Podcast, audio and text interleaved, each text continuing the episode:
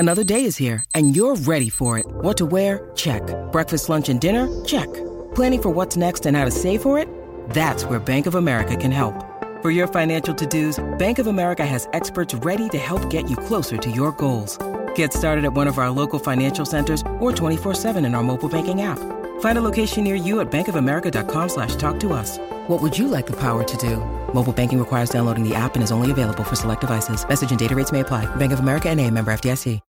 When you need mealtime inspiration, it's worth shopping Kroger, where you'll find over 30,000 mouthwatering choices that excite your inner foodie. And no matter what tasty choice you make, you'll enjoy our everyday low prices, plus extra ways to save, like digital coupons worth over $600 each week. You can also save up to $1 off per gallon at the pump with fuel points. More savings and more inspiring flavors make shopping Kroger worth it every time. Kroger, fresh for everyone. Fuel restrictions apply.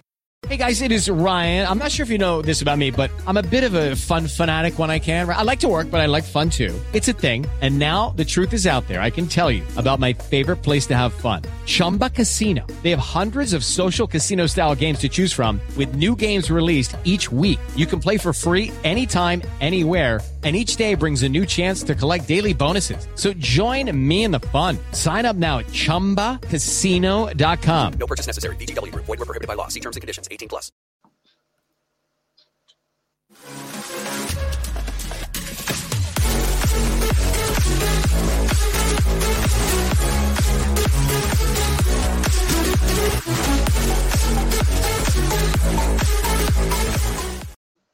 Hey everyone, good evening. Welcome back to the Same Old Arsenal podcast. Not yet, Dan, not yet. I'll introduce you in a second. I've peaked too soon. Ah, you've peaked. Hey everyone, welcome back to the show.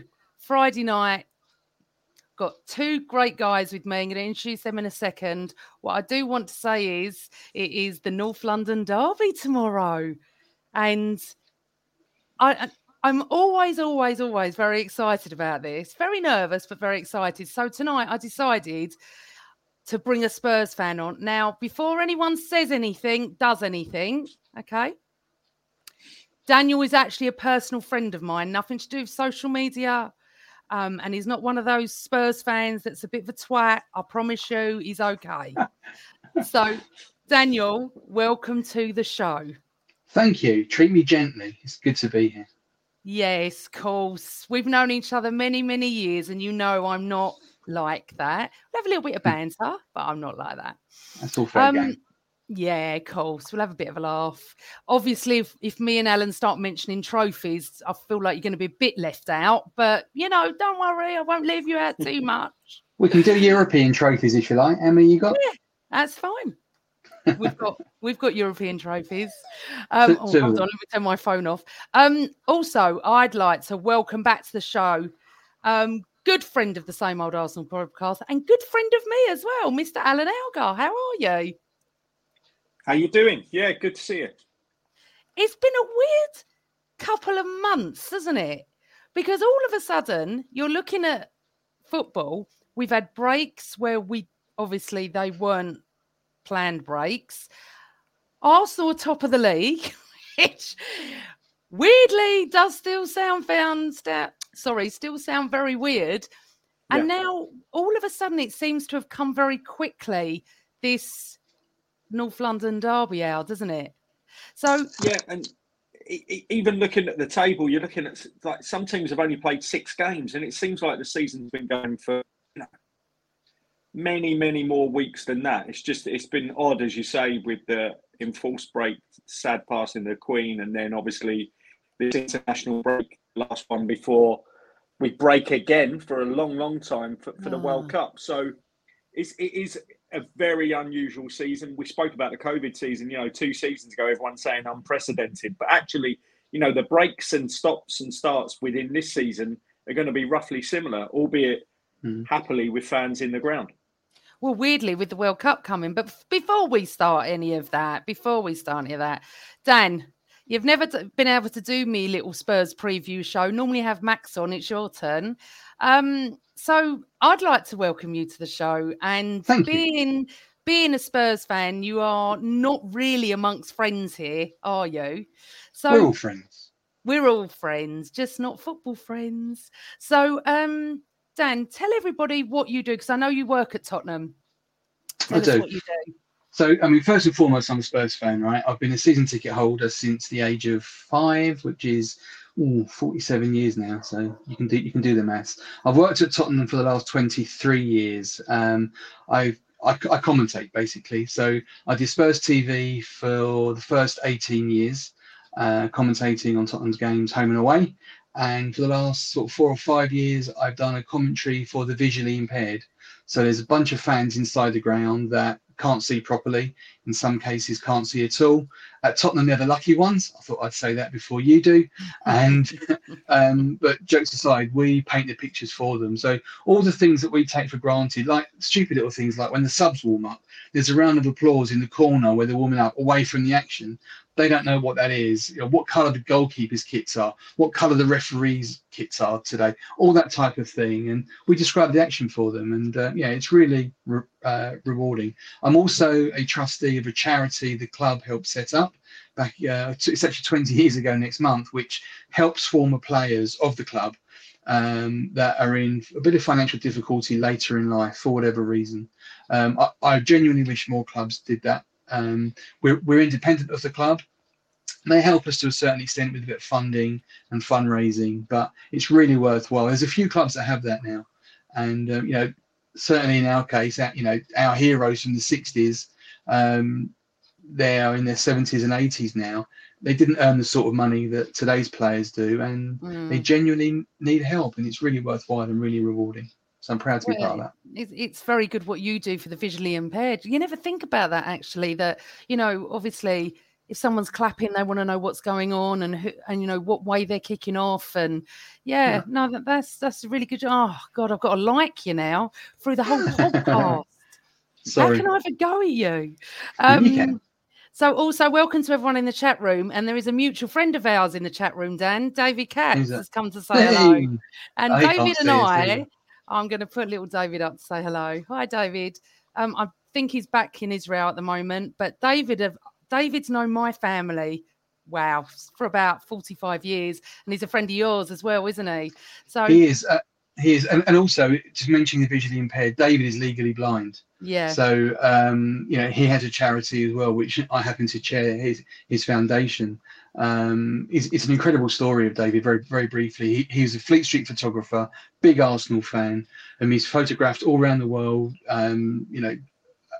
Prime ministers, presidents, sovereigns, and he did it as a legally blind photographer. It's an amazing story.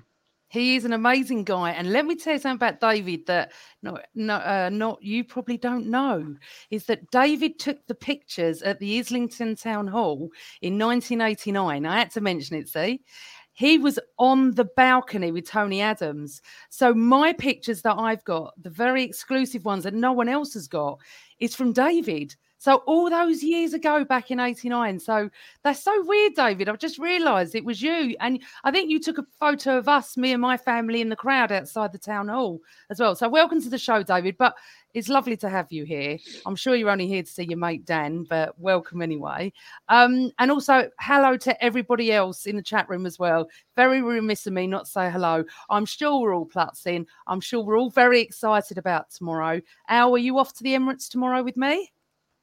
I am indeed, yeah. I'll be there. I'm going to 2 Premier League games tomorrow because, one's not enough. So, I'll be going off to West Ham? Yeah. Heading to West Ham straight afterwards for a bit of work. They're nicely spaced out either side of the 3 p.m. games. So, obviously the big one is the morning one.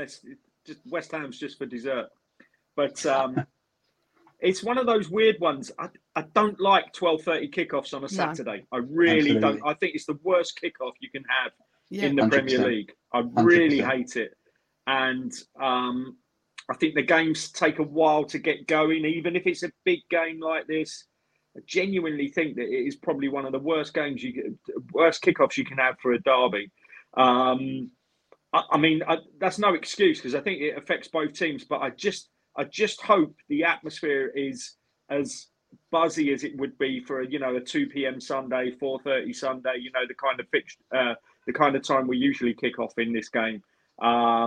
just 12:30 on a Saturday just says to me that it'll be a slow starting game and the crowd might be a little bit quiet.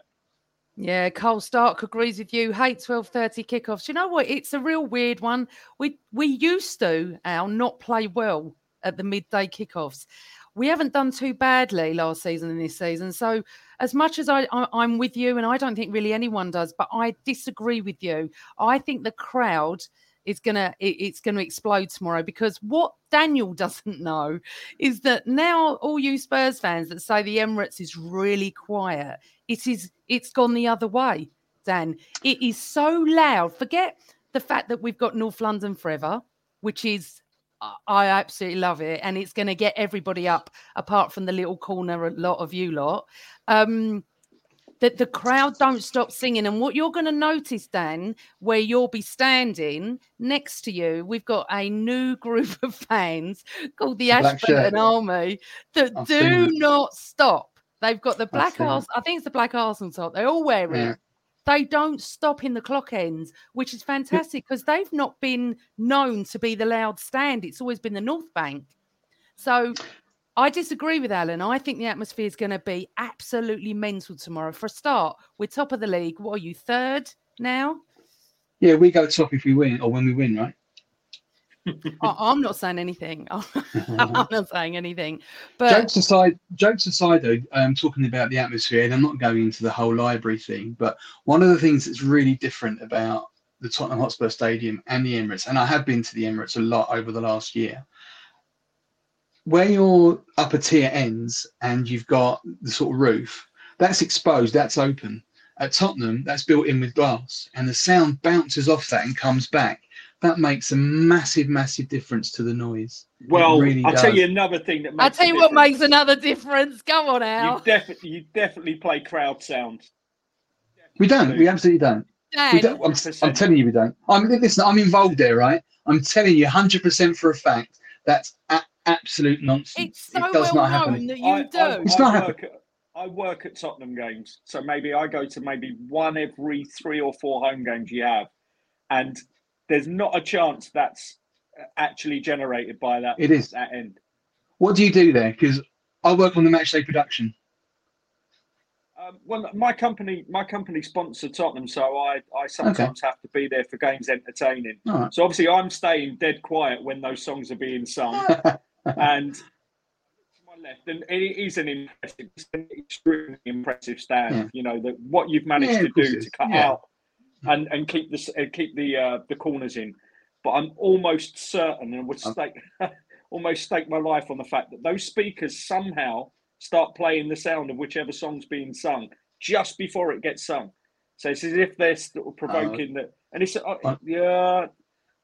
I'm involved. I think I've seen an online article about it, so I'm going to try and prove it one way or the other, Daniel. But please. It is impressive and it is loud, and I think it is a big factor. And it's always something that maybe you guys had over us, is that our home crowds were quiet. I think it's a bit of a myth to say that Highbury was. It was just obviously, as you've just said with the Emirates design, Highbury was wide open on every corner and everyone thought that was quiet. Yeah. But for certain matches, it wasn't. I think a lot of Tottenham fans will be surprised by how the Emirates has changed. Yeah, as a manager. Like I said, I've been there a lot over the last year. It has got louder.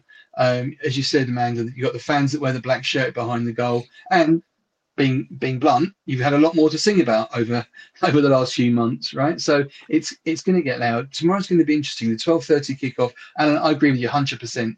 It is a flat time. It doesn't generate a good atmosphere typically. So tomorrow's going to be really interesting. I'm going, and I'm looking forward to it. Yeah, Amanda, I've just seen someone said in the chat the Brentford game was 12 noon, and we won there. Yeah, I'm talking about the atmosphere generated by the home fans. And if you think about it, Brentford were as flat as anything. So she's proved my point with that message. Yeah, but I think it was different. Come on, Al. It's a North London derby. It's Arsenal, Tottenham. And I just want to go back on Daniel's point. Dan, I understand what you're saying about a lot to sing about, but this started halfway through last season. It did. The away The away fans have not stopped, okay? That then was brought into the Emirates last year. So it isn't now because we're top of the league and we're doing well and, you know, it's great football. It started halfway through last season. All of a sudden, the Emirates was a bit louder. It helped with the North London Forever anthem coming in. And it helped that for some reason, a lot of people's mindsets changed and realize positivity helps more than the negativity. That's what I think. Go on, Al. I think it was a combination of three unrelated things. I think the first thing was the wars, but the sort of almost civil war between Wenger in, Wenger out. Everyone had had 2 years to get over that, 2-3 years to get over that. And I totally agree. It was halfway through last season. There was another thing. Halfway through last season, the people that had COVID break were asked whether or not they wanted to buy their season tickets back or have half-season tickets for other people, especially in club level and places like that. And I actually think what happened was a lot of the fair weather fans that just thought it'd be okay to have a season ticket at the Emirates because Arsenal, you know, were a big club in London maybe sort of 10 years ago when the Emirates was fresh and new. They suddenly thought, well, you know, maybe I won't. Maybe I don't really support the club that much. And I think we lost a lot of fair weather fans. And luckily, they were replaced by people that wanted to be there and wanted to cheer on the team. And that was the beauty of it. And again, I think that Clock End group is probably part of that. I mean, when have we been able to, in the first sort of 10, 15 years of the Emirates, been able to get a group of young lads together that can A, afford to go and B, sit with their mates, and it's a huge thing that has occurred. And I mean, it was incredible. The last game, I forget the last home game, was it Aston Villa or Fulham, wasn't it? I can't remember. Well, the amazing thing for me is that people were up in club level singing. People were up in the upper tier singing in places that you would never have ever expected. In a game that, you know, albeit 2-1, both of them were tight games, but you had people up singing, and I found it incredible. And it can only get better. And I also feel that it was also a sort of acceptance that you don't win everything. You know, you will have bad times as a supporter. And it does shake those fair weather fans from the fan base, and it means people that want to be there are there, and they want to support the team. And you're not going to win everything, you're not going to always be up there. And sometimes those tough times are the fun times. I mean, you'll remember the early 80s, Amanda, and I remember like that was my first time going to Highbury. Arsenal hadn't won a thing for ages, and you know we had change of manager every now and again. You know, Terry Neal, Don Howe, and actually, at those times, nobody was really expecting to win anything. And that's why the late 80s and what George Graham achieved were they felt like amazing achievements because nobody expected it to happen and then had that dip before. So all I'm saying, Daniel, is this sort of 3 inches without a trophy will mean that if you do win one soon, it'll be amazing to feel that. No, totally. No, listen, it's a, you know, what you said is bang on, right? You have to go through the bad times to enjoy the good times. And that's why all the Chelsea fans that remember Mickey Droy, you know, when they were playing in the second division every week, good luck to them. It's the plastic fans that have come on since Abramovich. They're the ones, you know, that you have no time for. And it's the same for the Arsenal fans, right? Completely. Spurs and Arsenal, not too dissimilar. All right, you've had more success of late. Can't deny that, obviously. But, you know, two similar clubs, similar standing, you know, we had great times in the 60s, early 70s, early 80s. You had it as well, and that, I think there has to be a bit of mutual respect there, despite the rivalry and the fact that both North London clubs at the moment are doing well. That has to be a good thing for North London as well. I think that has to be. And again, couldn't agree with you more that you hear so many managers talking about the fans being the 12th man. If you can have that at home, then that's only going to help the side. You know, you had the Wenger in, the Wenger out, then you had the Arteta problems as well. The fact now that everyone seems to be behind the manager, behind the club, that's got to be a good thing for Arsenal. It is. Until tomorrow. It is, and it's slightly different because Arsenal won the FA Cup in '79. That was my first memory of a cup final. I wasn't there. but I was watching it, and that was my first memory. And then the early 80s, as Al said, Dan, you said, I was at school with a lot of people, Daniel, and you were the ones. It was Ozzy Ardiles and Ricky Villa, and Arsenal were, as Alan said, we were just like, it was dire. But George Graham comes in, I don't know if it was 85, but he won the cup in 86. Right. 86. So then I thought it was 86 we won it. Was it 87 then? No, 87. 87 we won it. Yeah. So 87. From then on, Dan, I'm not being funny. Yeah. For us, and I'm not just being an Arsenal fan, it's been all us. Okay, because then you've had 89, obviously. Then we won the league. Then we won the cups. Then Wenger comes in. Then we win the double and the Invincibles. And Tottenham are nowhere to be seen winning a trophy. And I'm just talking fact here. It's not cyclical, because you haven't. When's the last time you won the league? It was in black and white. Yeah, so, right. No, sorry. What I mean, right. So what I'm trying to say is, when you say mutual respect, it's a weird thing for young Arsenal fans that are not around the London area, because they don't hate Spurs as much as the older fans. So when you talk to them, they hate Chelsea, they hate Man United. It's so weird for me, because number one is Spurs. I don't really have a number two. I don't hate anyone as much as I hate you lot. So, but if you go back to the 60s, Amanda, there's a lot of people. I'm not talking about success. I'm talking a lot of people in the 60s used to go 1 week to Tottenham and 1 week to Arsenal. Yes, my dad did. So many people did that. My dad did, because as everybody knows, my mother's family are completely Tottenham, every single one of them. My grandfather was a season ticket holder at Tottenham and used to take my dad when he wasn't at Arsenal.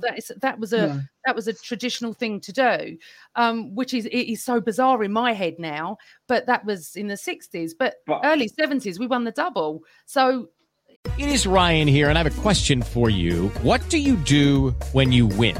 Like, are you a fist pumper, a woo-hooer, a hand clapper, a high-fiver? I kind of like the high-five, but if you want to hone in on those winning moves, check out Chumba Casino. At ChumbaCasino.com, choose from hundreds of social casino-style games for your chance to redeem serious cash prizes. There are new game releases weekly, plus free daily bonuses, so don't wait. Start having the most fun ever at ChumbaCasino.com. No purchase necessary. VGW Group. Void where prohibited by law. See terms and conditions. 18+. Hello, it is Ryan, and I was on a flight the other day playing one of my favorite social spin slot games on ChumbaCasino.com. I looked over at the person sitting next to me, and you know what they were doing? They were also playing Chumba Casino. Coincidence? I think not. Everybody's loving having fun with it. Chumba Casino is home to hundreds of casino-style games that you can play for free anytime, anywhere, even at 30,000 feet. So sign up now at ChumbaCasino.com to claim your free welcome bonus. That's ChumbaCasino.com and live the Chumba life. No purchase necessary. VGW Group. Void where prohibited by law. See terms and conditions. 18+. It's just a weird situation, really, when you're a nice fan, Daniel. I'm not as nice as you, because I don't see any mutual respect whatsoever. It's go on.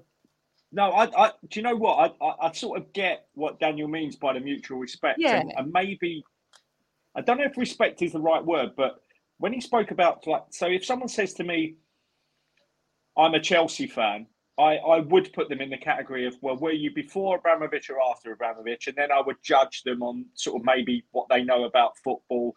And, you know, you don't want to do it with kids and people like that, but, you know, you'll see kids around North London now walking around in Man City shirts. And that's only because of what's happened there in, you know, recent years. It's nothing to do with some long-standing family connection to Man City or anything like that.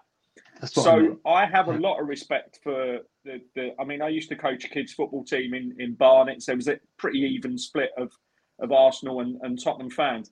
I had respect for those kids that were Tottenham fans because their family were Tottenham fans, and the fact that they were seeing kids turn up in Liverpool shirts, United shirts, Chelsea shirts, and just purely glory hunting and not sort of supporting a team that were local to them. Yeah, and I sort of get that. I do get that you've got to have that respect in that.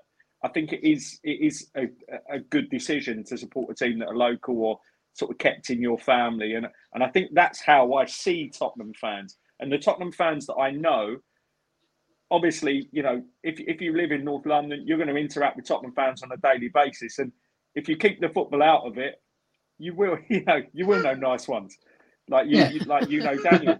But I still think if someone says to me they support Tottenham, I have genuine football respect for the fact that they support a team that where they haven't glory hunted. So thank you. And that's absolutely the point that I was making. And what I don't like and what I can't stand and don't understand is people that say you're an Arsenal fan, you're a Spurs fan, and they go and beat seven barrels of crap out of each other. I just don't get it.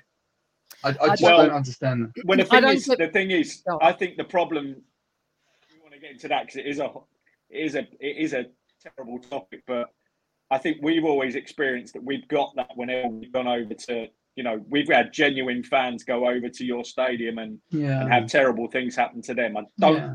I like to think it hasn't happened vice versa, but there are certain elements, and I think there's more in the Tottenham support that have taken that hatred a little bit too far. I don't get it. In recent times. I know Arsenal won't have completely 100% angels in their support too. No, and that, I mean, Daniel knows, I don't know if you remember, Daniel, the situation that I was in. I've been to the old White Hart Lane hundreds of times over the years. The problem we always had was there's only one entrance in and one entrance out, and it's frightening. And I mean, I'm pretty quiet when I come out of that ground because it's too scary.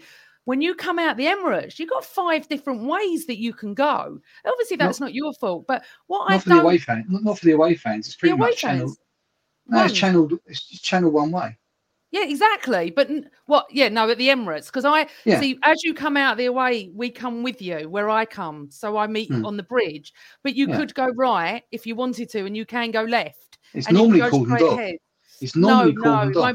It isn't. Not when you come out. No, we'll see tomorrow. Because it's the East Stand. It's my side. We all mingle together, and you can go that way or that way. And if you haven't got colours on, no one's going to know who you are. Come out of Tottenham, you've got to go right. And it is absolutely frightening. And that day I came to watch the league game. I mean, it's a whole other story. I don't know if you remember, Dan, but I was caught in the police cordon because Tottenham fans were on the traffic lights with glass. And I mean, I was there. This is not paper talk. I was there. It was the most frightened I've ever been. And I had a Tottenham friend that was taking me home, and I couldn't get there for an hour and a half to try and get out to protect myself. Glass was thrown at me. That is too much. And to tell you, I don't see Arsenal doing that. We are not angels, as Alan said. But if I did see that, I would try and stop anything. I did take a couple of Tottenham friends round the Emirates about 5-6 years ago. They were in colours. I wasn't. And I was getting booed because they thought I was Tottenham, which was funny. I was telling everyone, I'm not Tottenham. They're just my friends. I'm not Tottenham. They're just my friends. But they felt it was intimidating, but it wasn't anything like you get up Seven Sisters Road, Dan. Obviously, that's not your fault. And I know that you're not for any of that. I so get that. But it isn't one of the nicest places to go. And it's not only Arsenal fans that say that, Dan. My Northern friends say that as well. It's just not pleasant. And it's a shame. It really is a shame. And I don't know why it goes so far. I get rivalry, the banter. We've all got Arsenal and Tottenham friends in our lives. We've all got different football fans. But it goes far too far at your ground. And since then, I've not been back because I don't feel safe enough to come out and get home. And that's a shame. And yes, I mean, you can't deny how your stadium looks incredible and the noise. But Dan, honestly, every Arsenal fan thinks, and many other fans think, that it comes through the speakers. It's just a common... It doesn't. It's so weird. It doesn't. I promise you it doesn't. I swear. Listen, like I said, I promise you, I'm part of the Matchday production team, right, on commentary. Take it from me. All right, so they did something like that. I think it was a Wembley, and after 20 minutes it was stopped because it was just utterly ridiculous. But it's never happened at the new stadium. Well, and to everyone listening, I know Daniel, and he wouldn't lie. So maybe we're wrong then. I've only known him half an hour, and I think he's a decent guy, and I totally believe him. But definitely, I've just seen it now. There's an online article that says that any chants were played back in a loop into the speakers to amplify them. So who published it? It's generated, but It's The Independent wrote this in 2017. Okay. The new design of the Tottenham Stadium will ensure it wasn't even open until 2019. It didn't open until 2019. Well, okay. I know, but open invitation. In the design, the atmosphere will be amplified by playing the sound through the speakers. Alan, open invitation to both of you, right? Next time you're at Tottenham, and I appreciate you're there every few weeks, come over to where I am. I'll show you the stadium briefing. I'd love to. In terms of the match day, you'll be more than... Amanda's got my info. We'll pass it on. Hand on heart. I'd be mortified if that was the case. I wouldn't certainly be here defending them. If they do something wrong, I don't defend them. No, that's not the case. Okay, look, let's move on from the speaker gate, as we're going to call it, because I actually thought it was just a common thing that you did and everybody knew it, because we've always spoken about it. But let's just move on, right? So tomorrow's match, it's going to be an interesting one, and I'll tell you why. Because Arsenal have lost just one of the last 29 league games against Spurs at home. And I don't know whether this is I'm bocking it or not, but we're top of the league. We are going well. It's going to be passionate tomorrow. So, Al, talk to me about how you see us setting up for a start. I can see Arteta using his usual motivational tactics to say that the first 10 minutes is key, and ensuring that we're on the front foot. I think that Conte will know that. He will play up to that. And I think that he will play his usual defensive game to try and catch Arsenal on the break. We've seen it time and time again. I think even the Kieran Tierney clip was doing the rounds today, where he's saying, just don't let them counter-attack. It's all they've got. Don't let them counter-attack. I think bit too simplistic, and I also think that if Conte had scouted us well, and I believe, like all top managers, he does his homework and he certainly has good analytics. If I was him, I would play it completely different tomorrow. I would abandon what I would sort of call his own defensive Italian principles and say that if you are going to play only two in midfield and play sort of three up front, or certainly three players with attacking prowess, including, Kane and Son, who should be back in the team after scoring a hat-trick, I think he really needs to try and cause us problems and go for us. And I actually think the way that Tottenham can win this game is a 3-2 or a 4-3 or something like that. I think that if he actually comes to play his normal game, and the cautious game, it will play into our hands. And I think that we'll nick a 1-0 or a 2-0. We haven't kept a clean sheet at home in the Premier League for over 200 days. So you're looking at Tottenham scoring tomorrow because, they're a better than average Premier League team that are coming to the Emirates, a place where we haven't kept a clean sheet at home for over 200 days. They need to exploit that. And if I was Conte, I would abandon those defensive principles. And I would say, we do have the strikers to cause Arsenal harm. And we can go gung-ho and try and make it a shootout. And in a shootout, I actually fear that Tottenham will win. But I don't have much of a fear there because I don't think he'll do it. And I think he will come. And I think he'll try and silence us in the first 10. And I think it will become a stagnated game where Arsenal will have more of the ball and be allowed to have more of the ball. Because of that, I think that we'll edge the game. Maybe 1-0 or 2-1. Oh, I haven't come to predictions yet. I was just listening to that analysis. So it's interesting because you basically said what I was going to say in terms of the midfield. Conte said as much in his presser yesterday. The last 25 minutes of the Leicester game before the international break, he did that. He brought Bissouma on and played three in the middle. The potential injury to Kulusevski would enable that as well.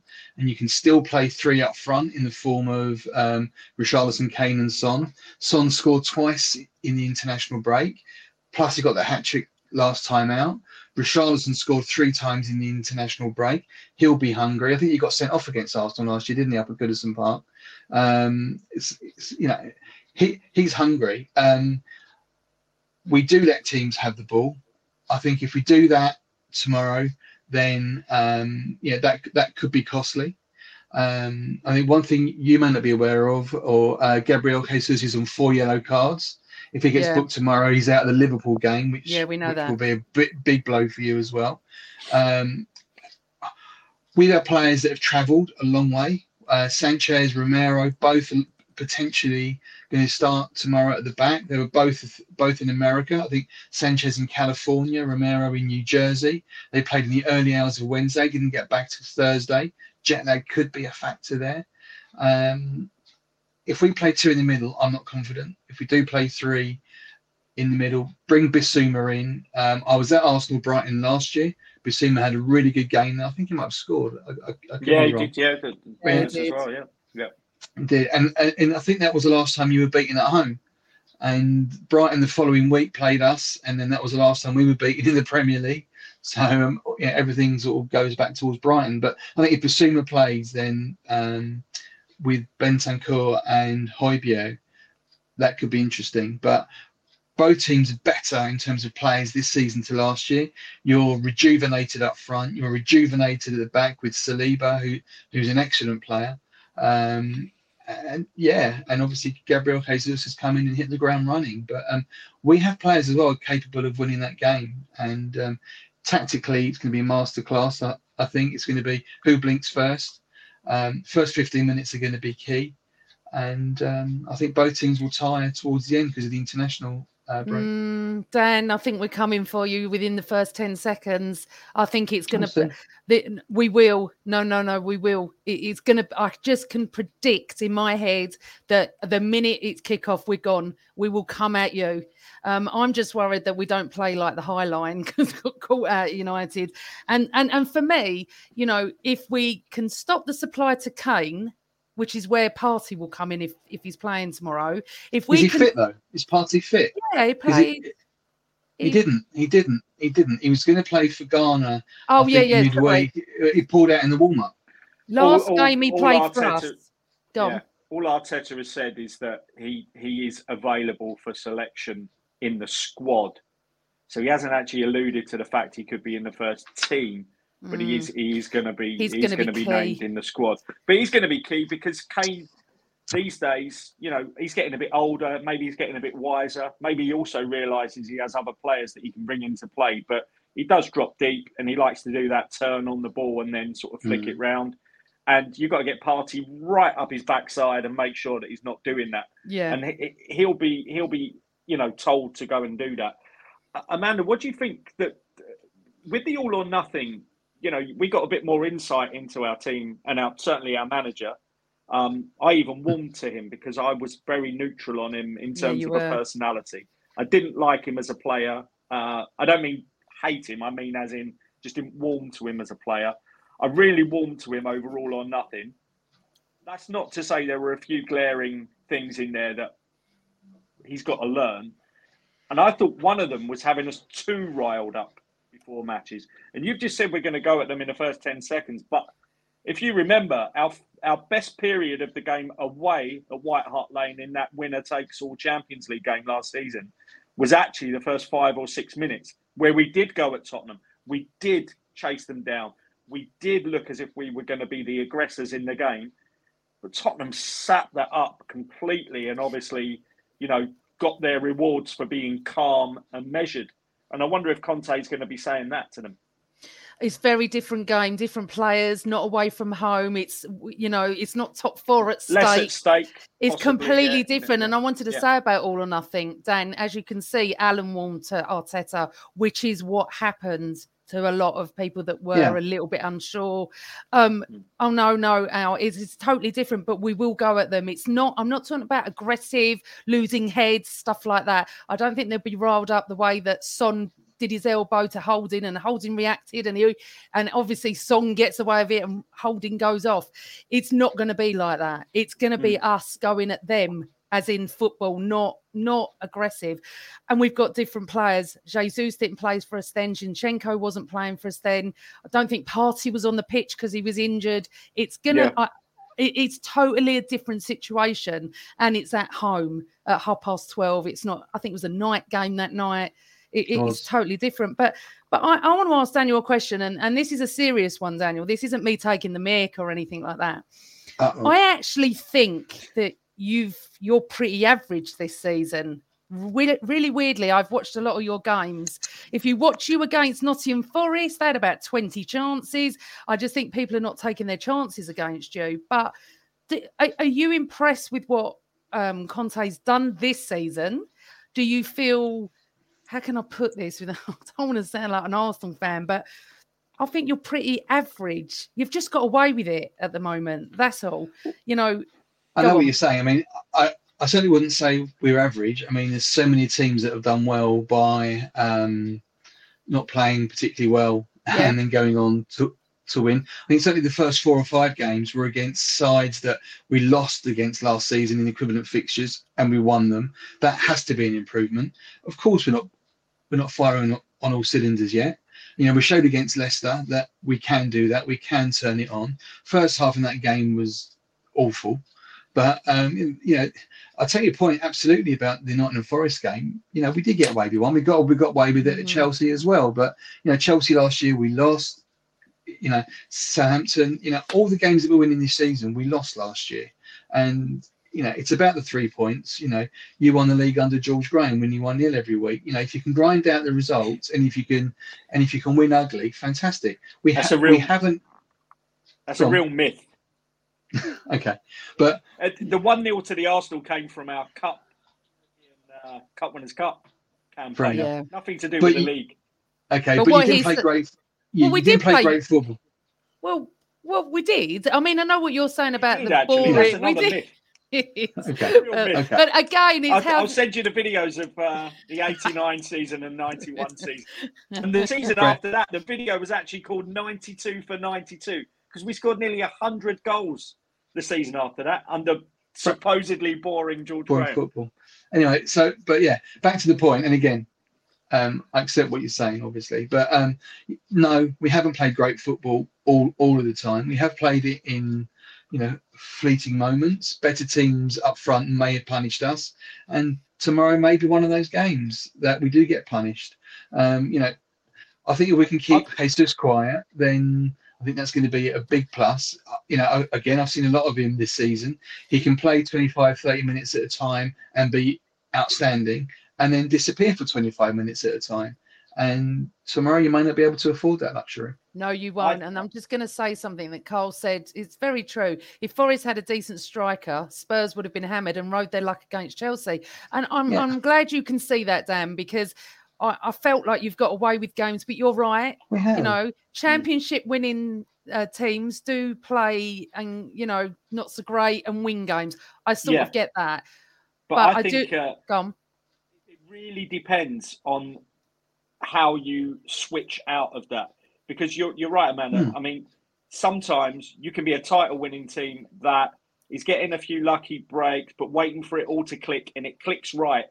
And you not only have the results, but you get the performances with it as well. For sure. But absolutely. We've got recent history at Arsenal of a season. Okay, round two. Name something that's not boring. A laundry? Ooh, a book club. Computer solitaire, huh? Ah, oh, sorry. We were looking for Chumba Casino.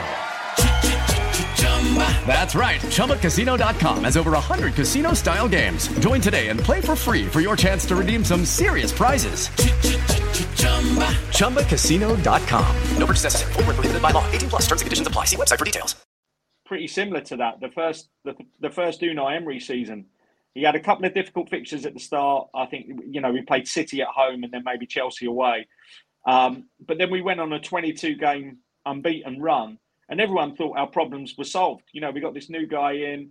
Isn't it wonderful? But the numbers after those games showed that we were actually being battered and teams weren't taking their chances against us. And at that pivotal point halfway through the season, we were looking at, well, maybe, just maybe, we'll start performing and the results will stay the same. They didn't. The results turned against us and the performances were still as bad. And that's obviously what ultimately cost us the top four that season. I can't really see that happening with Conte, because I think that it was proven last year that he did improve you. And he did, yeah. And but also he got to grips with any problems that occurred during the season. So I actually think it's an ominous sign that you're playing badly and winning at the moment. What you think is a little bit like our Emery run? Is that what you're thinking? But I think they're going to switch out of it, Amanda, on the fact that Conte is a better manager. Yeah. There's a slightly better personnel to choose from. Yeah. And he's already proven that he can go on a downward streak. I mean, I forget the games last season, but there was a period where he's actually under pressure, wasn't there, Daniel? There was a sort of a period. I think you lost in Europe, and there was a couple of other games where he just wasn't playing that well.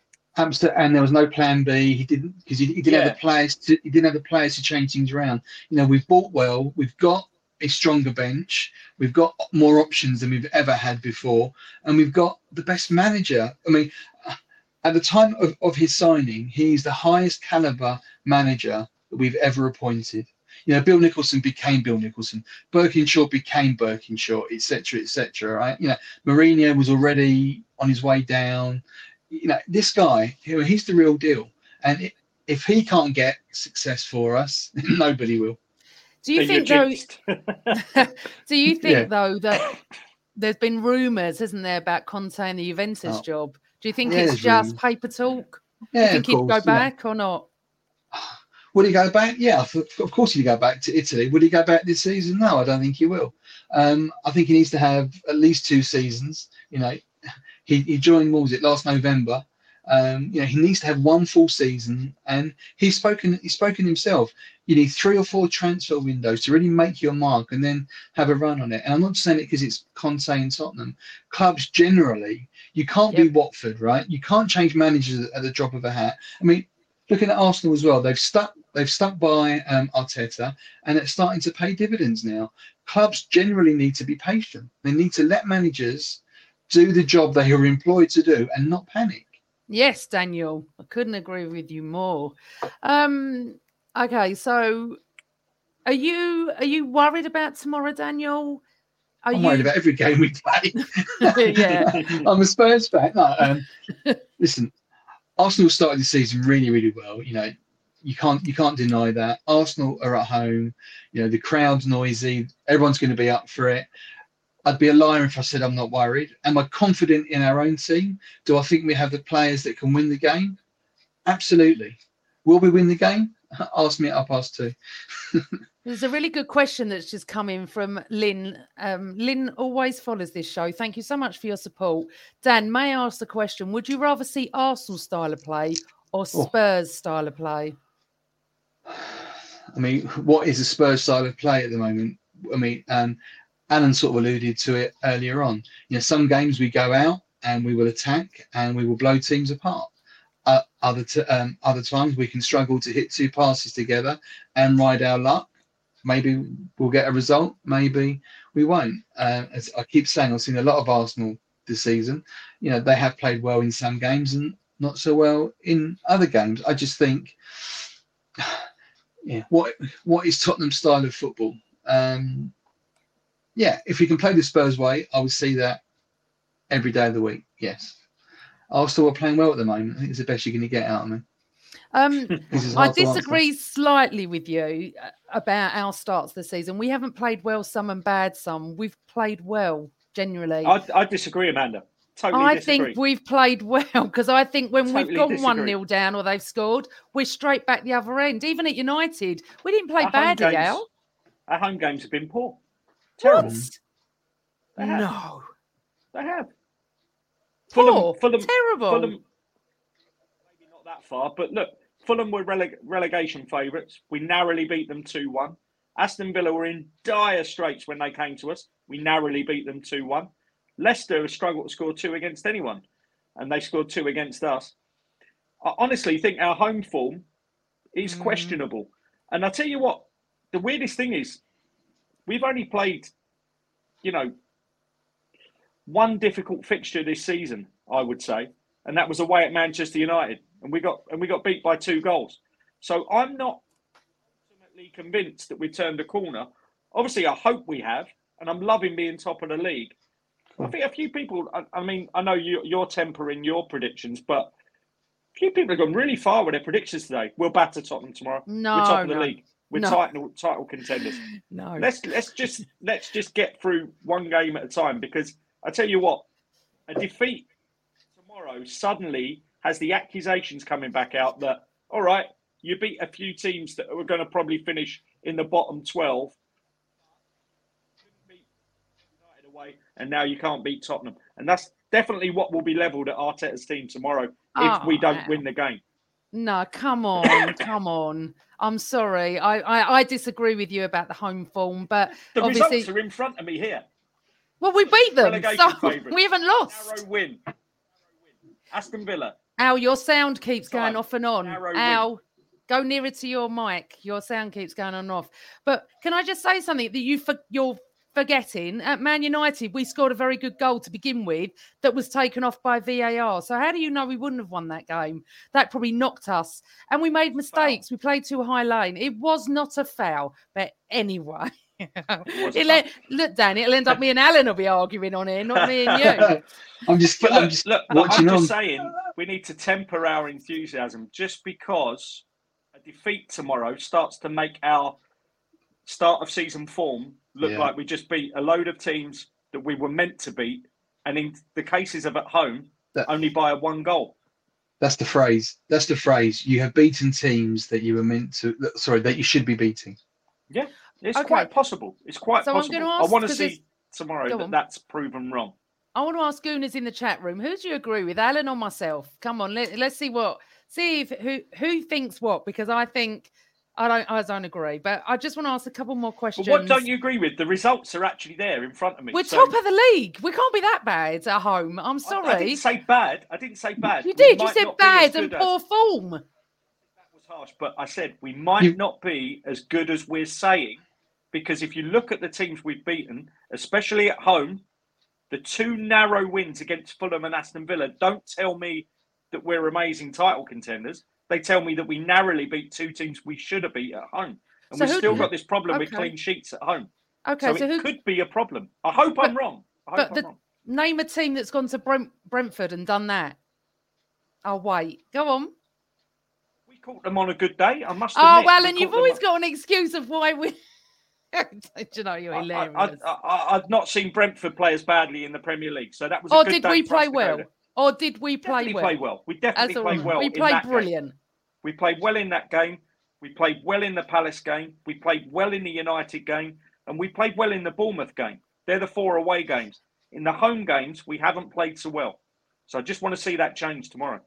Right. I've got two people that agree with me. We've got Carl that says agree with Amanda and Amanda for me. He has to agree with you. I was going to say Carl has to agree with you. Carl doesn't have to agree with me, and trust me, he doesn't. But Gunnar Vettel says, I think you've been harsh, okay? I think you need to come down a little bit on the bad, poor form. I think there are times that we haven't played superb. I absolutely agree with that. But I do feel... Man United, I know what you're saying about the top six, maybe. We haven't played them yet. We played United. We got done by VAR, and then it just all went to pot. I get that. We've got Tottenham tomorrow. I understand what you're saying now. If, for any reason, God forbid on earth, we lose tomorrow, I understand what's going to come out. But I still think... Go on, sorry, Dan. I was going to say, and then Liverpool next week as well. You've got 9 games in October. I know. Big, and it's big, coming thick and fast, but we've got a good squad. And not only that, I would say, you've got a good starting 11. I'm more worried about playing Spurs than Liverpool this season. Let me tell you that. I've watched Liverpool. I've watched Spurs. You'd be more worried playing Liverpool than us. But you are winning games where, you've been lucky in certain respects. But, okay. We look at we've got a whole spine now from start to finish, from the goalkeeper, defence, midfield to the strike, which we didn't have because Lacazette wasn't scoring, Aubameyang was doing what he was doing, and it just wasn't working. As much as I love Lacazette, what he's done now by bringing in Jesus, Martinelli, you forget about him. We've got people on that pitch now that it is all clicking and it's going well. Also, I'd like to wish... ESR, good luck in his recovery. I'd heard about this groin injury and I'm gutted we're not going to see him for a few months, but he'll come back bigger and stronger. You know, what I feel is our defence is I don't even want to say it because I just know what's going to happen tomorrow, but we're more confident in our defence.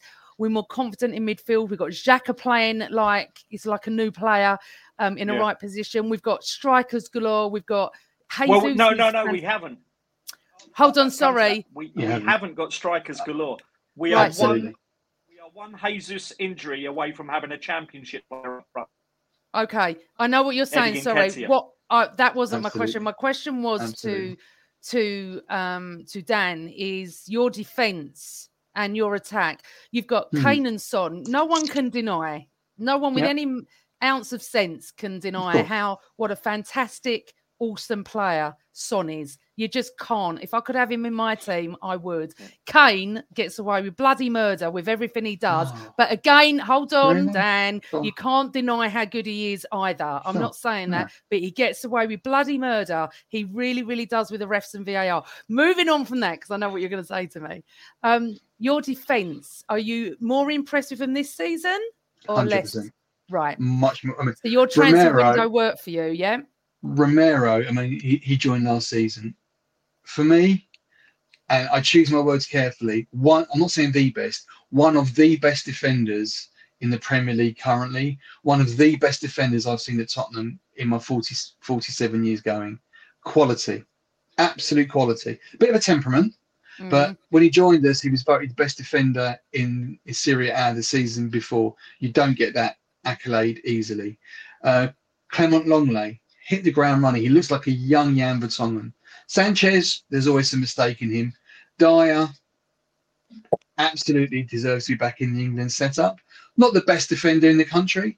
Solid, reliable. He scored a couple of goals this season. We've scored more goals from headers this season than any other team in the Premier League. We've got a new set-piece coach that's come in. We've scored more goals from corners, I think, already this season than we did the whole of last season. That's like us as well. Dyer's got to, you've scored 4, we've scored 7 from headers this season. In defence, we are a lot better than we used to be. A lot better. Okay, so it's really interesting. I'm going to ask Alan this as well, but Dan, I'm going to come to you first. Okay. Do you think that your league placing, your third, is flattering, or do you think you deserve to be there? It's flattering from some of the performances. We deserve to be there on results. It is as simple as that. If you go unbeaten going into the first international break after 6 or 7 games, and we've won, I think 5 of them, then you deserve to be right up there. Who have you played then? Yeah, okay, all right. We beat Leicester, we beat Southampton. We drew at Chelsea, we drew at West Ham. But these are all games that we lost last season, and that's the thing. So. We beat Man City twice last season. That's unlikely to happen this year. We didn't lose against Liverpool over 2 games. But, if we can catch up and make up points against teams that we lost last season, then that's going to do our point tally come the end of the season wonders. And so far, that's happening. That's all you can ask for. You always do well against City. Always do well against City at City. You know that. But Haaland, I hope he's playing against you a lot. He is a beast, isn't he? Unbelievable unit. He really is. Yeah. Al, going to ask you that then. Do you think first is flattering where we are, Arsenal? On the basis that we won't finish there, it has to be. And it's an early season table. I mean, I don't look at league tables till about 10 games in. And even then they can lie. They can actually lie after about 30 odd games. I mean, the true measure of a team. The true measure of a team is usually about 50 games, which is 12 more games than a Premier League season. So you're never really getting a true measure of a team's ability. So the league table can lie at any point in the season. There have definitely been deserved placings, like City definitely deserved to win it last year. That wasn't lying, but there'll be other places within it that could have been a bit off. We're not going to finish first. So you have to say first is flattering to us at this moment in time. But the thing is, I can't see us finishing any lower than 5th. So it can only be 2 or 3 places out because we are in that section where we're going to be, and so, and I think Tottenham are as well. We have to say that, whether or not you think they've been lucky or about to turn a corner with results and performances as well, they'll be in the top five as well. So, you know, they'll only be one or two spaces away from wherever they're going to actually end up anyway. So the league table will take shape a little bit more over the next 4 or 5 games. And I just think, I mean, it's interesting. Dan said, you know, we got Liverpool after Tottenham. The accusations could be flying then if we lose both those games. But we were then due to play City. And it's only the postponement of the PSV game that has actually meant that we're going to not see Haaland and this, you know, beastly striker until we play them away and get this game rearranged. And I hope it's right at the end of the season when they've got a Champions League final to look forward to or something like that, and they don't even play him. And we need 3 points to be in the top four, and we beat them. So imagine if we were playing City as well. The papers would have been lapping it up if we'd have lost those 3 games on the trot, saying, well, it's all well and good. You said you turned the corner. You've just been beating the teams you should have been. So I'm really pleased that game's off, because to play those 3 games on the bounce, I mean, I remember looking at it when the fixtures came out in June, and I thought, that is brutal. Yeah. You know, it's absolutely brutal. So we've been a bit lucky there. We haven't been lucky in the sense that we're going to be playing Thursday, Sunday for about the next 5 weeks. No, I know, and unfortunately, and we've got, so Dan, we play you Saturday, then we've got FK Bodo on Thursday night, luckily at home, then we've got Liverpool, then we've got PSV. It's non-stop. But Arnie Arneson wanted to say a point. Spurs have played teams lower than 14th outside Chelsea. So where you're saying we haven't played anyone, works both ways. That's all I'm going to say. Thank you for your point, Arnie. It's all very exciting. Okay. Right, let's have a look. Let's put some questions. They beat Fulham at home. We beat Fulham at home as well. But apparently they're above 14. They're 6 at the moment. They are 6. Oh, so okay, that's fine. Not right. I'm not checking these as I'm putting them out. You know that. If Arsenal won Jesus' injury away from falling away, aren't City won Haaland's injury away from the same? No, because I didn't say that. No. I didn't say that, Stefano. I said we're one Jesus injury away from having a championship level player up front, because Eddie Nketiah is not a Premier League quality player, and I don't want to find out going to be if we have to rely on him, because any more than 2 or 3 games we're not going to be able to rely on him. That's what I said before, mate. We will be in terrible trouble if Jesus gets any kind of long-term injury. I agree. That's what I said before, Andrew, about you having a very good starting 11, Strength in depth isn't as strong as perhaps it could be. You've just lost Emil Smith-Rowe as well for a number of months, you said. Up front, you are sorely lacking in cover. And that's one area that was so glaringly obvious for Tottenham fans over the last couple of years, that's been put right. We have a much stronger bench now. We have options. Well, can I just say something? Let me just clarify my point. We've got strength in depth everywhere apart from Jesus. And second of all, I disagree. I think Eddie's been looking great. I really do, Al. I think you've been a little bit harsh there. Oh, when's come he been on. Looking great? Oh, I think he's had 30-odd games. He scores one every 5. I think he changed so many games last season. I mean, Hazard has saying Eddie's been looking great. When? He's think Eddie is better than Alan's suggestion. I'm just, look. I'm looking at actual things on the bit of paper here saying he scored, he averages a goal about 1 in every 5 games. He hasn't had the opportunities, I grant him that. He hasn't. But in the Premier League, he will start to be found out. The only reason he played well last season is because Chelsea had scouted an immobile Lacazette and actually ended up facing a very mobile Nketiah. And that's how we got his goal against them, because he was actually chasing them down. They didn't expect an Arsenal forward to be doing that. Lacazette hadn't done that, and Aubameyang hadn't done that. As soon as sides worked Nketiah out, he's not been effective. Oh, come on, Al. I don't. He's not been effective. I tell you what, Miranda, I don't want it. I don't want it to have to be proven, because I tell you what, if we have to rely on him for any period of games where he is our sole striker, you will see a massive drop off. He is a championship quality player, if that. He didn't get in the championship team for Leeds. And he's improved. Finish this off. He's got a stinking attitude, as seen in All or Nothing. I wouldn't have him in the team, and that's why we were trying to get rid of him.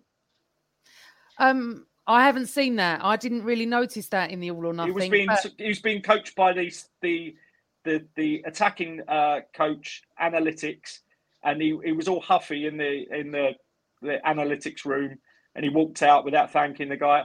I don't know. I've got a big question mark about Nketiah. Okay, I really have huge question mark. What about when he went to Chelsea and destroyed them? I mean, he did destroy them. They had scouted to play against Lacazette. Lacazette missed out the game. We played Nketiah instead. They'd obviously scouted someone that wasn't going to chase him down. Nketiah did. He got a chance. He finished it. He played well at the end of last season. Really well at the end of last season. He played really well at the end of last season, but you won't rely on him for a tranche of games because, as I said, he's not a Premier League quality player. But Martinelli can play striker as well. And as I was thinking that, maybe. I thought, Melvin agrees with you. Melvin, hello, Melvin, Uncle Melv. Eddie is a squad player at best. I mean, look, that's the beauty of football. It's all about opinions. But we've been chatting over an hour. I can't even believe this. So if we can just go on to a little bit of tomorrow. Let's just chat about tomorrow. So I want to know your predictions. Dan, what are you predicting? 2-1. Don't ask me who to. Yeah, I'm going to ask you who to. Genuinely, it's one of those that could go either way. Equally, it could be 3-0 to you or it could be 1-0 to us. Nothing would surprise me. Typical bloke. Come on. No, okay. 1-1. And I would take that. Yeah. Okay. Alan, I'm writing this down, by the way. Go on. I've agreed with most of the things Daniel said, but I disagree that it could be 3-0 to Arsenal. I don't see how it could be the way that I think the game will go. I think if Arsenal win it, as I said, I think it'll be a 1-2-1, 1-0, 2-1. And I think if Tottenham win it, or the way that Tottenham can win it, is it for it to be a complete shootout and a sort of a 4-3, 4-4, 4-2, something like that. I am going to hope that it is obviously the former and that Arsenal nick it 2-1. Right, so you're going 2-1 and I'm going 2-0. I think it's my first. Yeah, it's my first prediction of the score of the season. Because I think I can easily see that. Look, as you said, Dan, I can see anything happening tomorrow. Yeah. It depends who turns up. It depends if the referee decides to actually book Harry Kane for fouling every 5 seconds and getting away with it. It depends if VAR decide to be professional and actually go in favour of the correct decision and not Spurs' decision. And that's what I was going to talk to you about as well. If you look at some VAR decisions, I'm not going to go down our route because every fan thinks they're against their club. But you have to see how many decisions you get. If you watch at Chelsea, and trust me, I don't love Chelsea at all. When your player, I don't know who it was, pulled that bloke's hair in the penalty area and pushed him to the floor, and you don't get anything, how can you... Yeah, Romero, that's it. How do you... It's the same referee. It's the same referee tomorrow, by the way. Right. The Chelsea Tottenham game. Anthony Taylor. I'm not going for a draw anymore. Jared Gillett's on VAR, the Australian guy. I need to be on VAR. Is he the one that disallowed Sam's goal at Chelsea? I think it was. Yeah, would you say, because your sound went again, who disallowed what? He disallowed West Ham's goal at Chelsea, I believe, yeah. Oh, the equaliser. I can tell you now, Dan, I hope we're not discussing it. I just hope it's a really good game. And obviously, Arsenal win, no controversy. Stay top of the league, and you don't. I mean, obviously, that's what we both want. It's just been such a great show. I want to thank everyone in the chat room as well, because it's just nice to have a sensible chat, even though I don't agree with Al. I thought it'd be me and Dan arguing, not me and Al. But it's been really interesting, because I've wanted to get you on the show for a while. And thank you so much for coming on, Dan. Thanks for having me. So tomorrow, 12:30, the big kickoff, the big North London Derby. We are going to be singing, Dan. We are going to be singing, and that place is going to be rocking. And I just hope that you have a great day out. You just don't get the result that you want. And thanks to everybody in the chat room. I really appreciate it. Just to give you an update on our next show, as some of you know, Craig has taken a break from hosting the podcast on Sundays and Mondays. He's not feeling very well mentally. He appreciates all your support on Twitter as well. He's taken a break. So we're going to keep it going. So there's going to be me, Suburban Gooner, Chris and Cookie, who are normally on the Monday night show. And Chris is going to be hosting. So Sunday night, 7:30, come back to YouTube and join us. Regardless of the score, no doubt Chris is going to have one of his infamous rants. He's a fantastic blogger as well. Go and check him out, Suburban Gooner on Twitter. You got James Cook, who's great, and there'll be us three on Sunday evening, 7:30. We all wish Craig well. Thank you for the comments for Craig. I'd like to say a big, big thank you to my mate Daniel Wynn. Thank you, my lovely. Thank you for having me, and good to meet you, Anna. You too, Daniel. Oh, it's just too nice. It's just too nice. Know. It's just too nice. Have a terrible day tomorrow, Daniel. Alan, have the best day ever. Everybody in the chat room, thank you so much. Thank you for watching. Please hit the like button. Please subscribe. And remember, North London is always red. Good night, everyone. Sports Social Podcast Network.